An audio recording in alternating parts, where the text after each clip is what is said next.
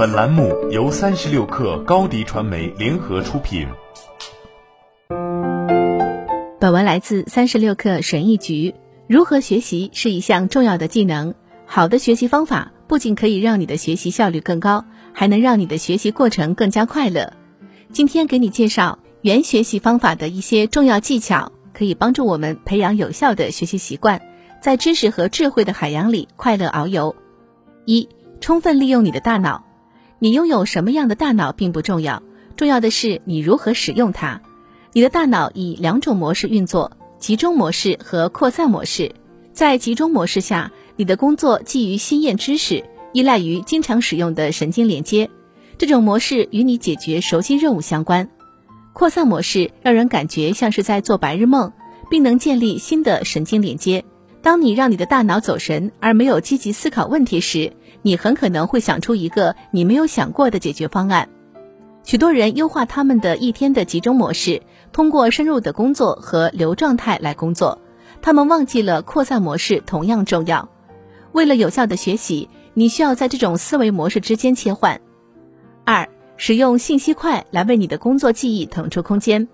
为了更好的学习，你需要了解你的两种记忆模式：工作记忆和长期记忆。工作记忆也被称为短期记忆，是关于你正在处理的事情。你的工作记忆可以存储大约四个信息块。你的学习经验和实践越多，你就能把更多的信息压缩成一个小块。快记忆对于成为你想要学习的东西的专家至关重要。从本质上讲，学习就是构建一棵由块组成的树。三、克服无效的学习策略。很多人把时间浪费在重复阅读和划重点这些无效的学习方法上。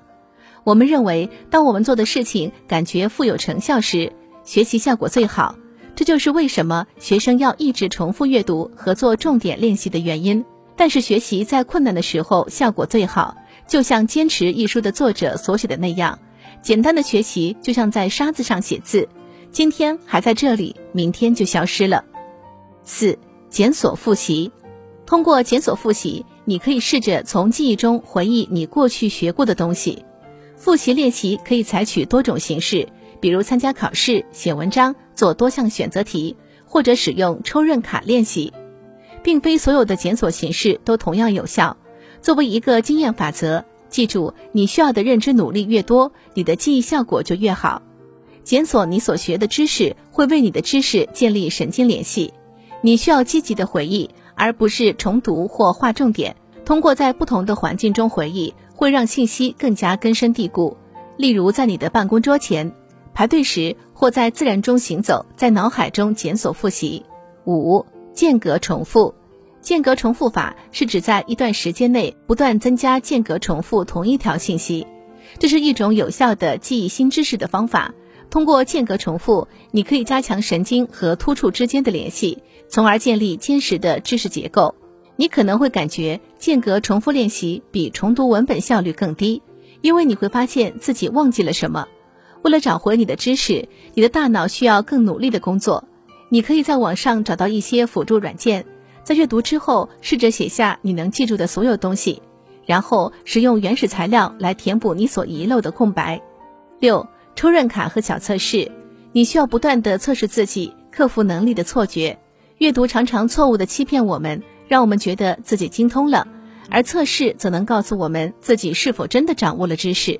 自我测试可以帮助你发现知识差距，并将薄弱环节暴露出来。七、交叉学习，通过交叉学习，你可以在不同的主题之间进行切换，来回跳跃可以帮助你在不同的情况下使用新概念。